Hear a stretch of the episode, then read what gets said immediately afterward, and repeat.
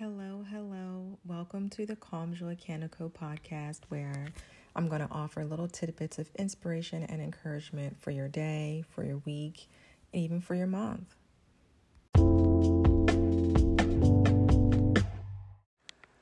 Hello, hello. Today, I just, I know I've been trying to keep the podcast pretty structured because I just feel like I'm able to provide a little bit more value that way. But today, I just wanted to get on and kind of talk out loud a little bit. I've been hearing other podcasts where the person's kind of talking out loud or just working through some of their own thoughts, and it's helpful to kind of just hear them talk. So today, I guess I wanted to more just talk about, you know, creating soothing environments and how important that has been for me in my life.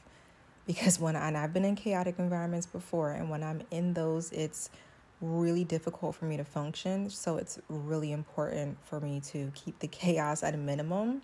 And I say this as I have half folded laundry next to me um, that I'm, you know, getting ready to finish up, and just some clothes that need to be hung up, and just some little odds and ends that need to be done around the house.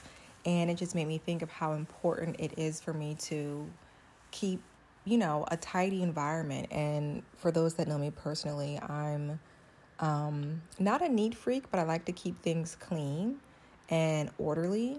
And um, when things aren't that way in my physical environment, it's reflected in, you know, just the symptoms that I have of like my heart is pounding a little bit more. I'm having more anxiety symptoms. Um, or I don't feel like doing a lot of things. And I think it's partially because my environment is just off. And once I get my environment together, it's like my inner environment, like personally starts to flourish. So I just wanted to jump on here and remind you, if you can, to keep a soothing environment with as minimal chaos as possible. You know, I have two small children, so my environment can get can get hectic pretty quickly, but we have routines and systems and rhythms and different things that help keep the day on track so that when of course as just life happens things bounce off the track we know how to get it back on we know what it looks like to create the routine, and we kind of just go from there. So, hopefully, this was helpful. This was a super short podcast today.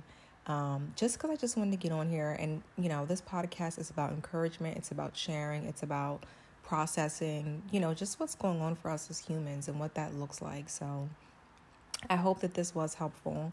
I hope that it brought value to your day, and have a great weekend.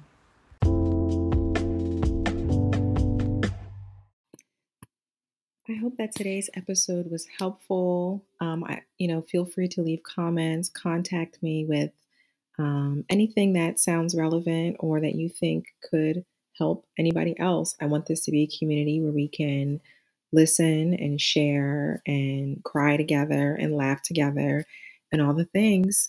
Have a wonderful day.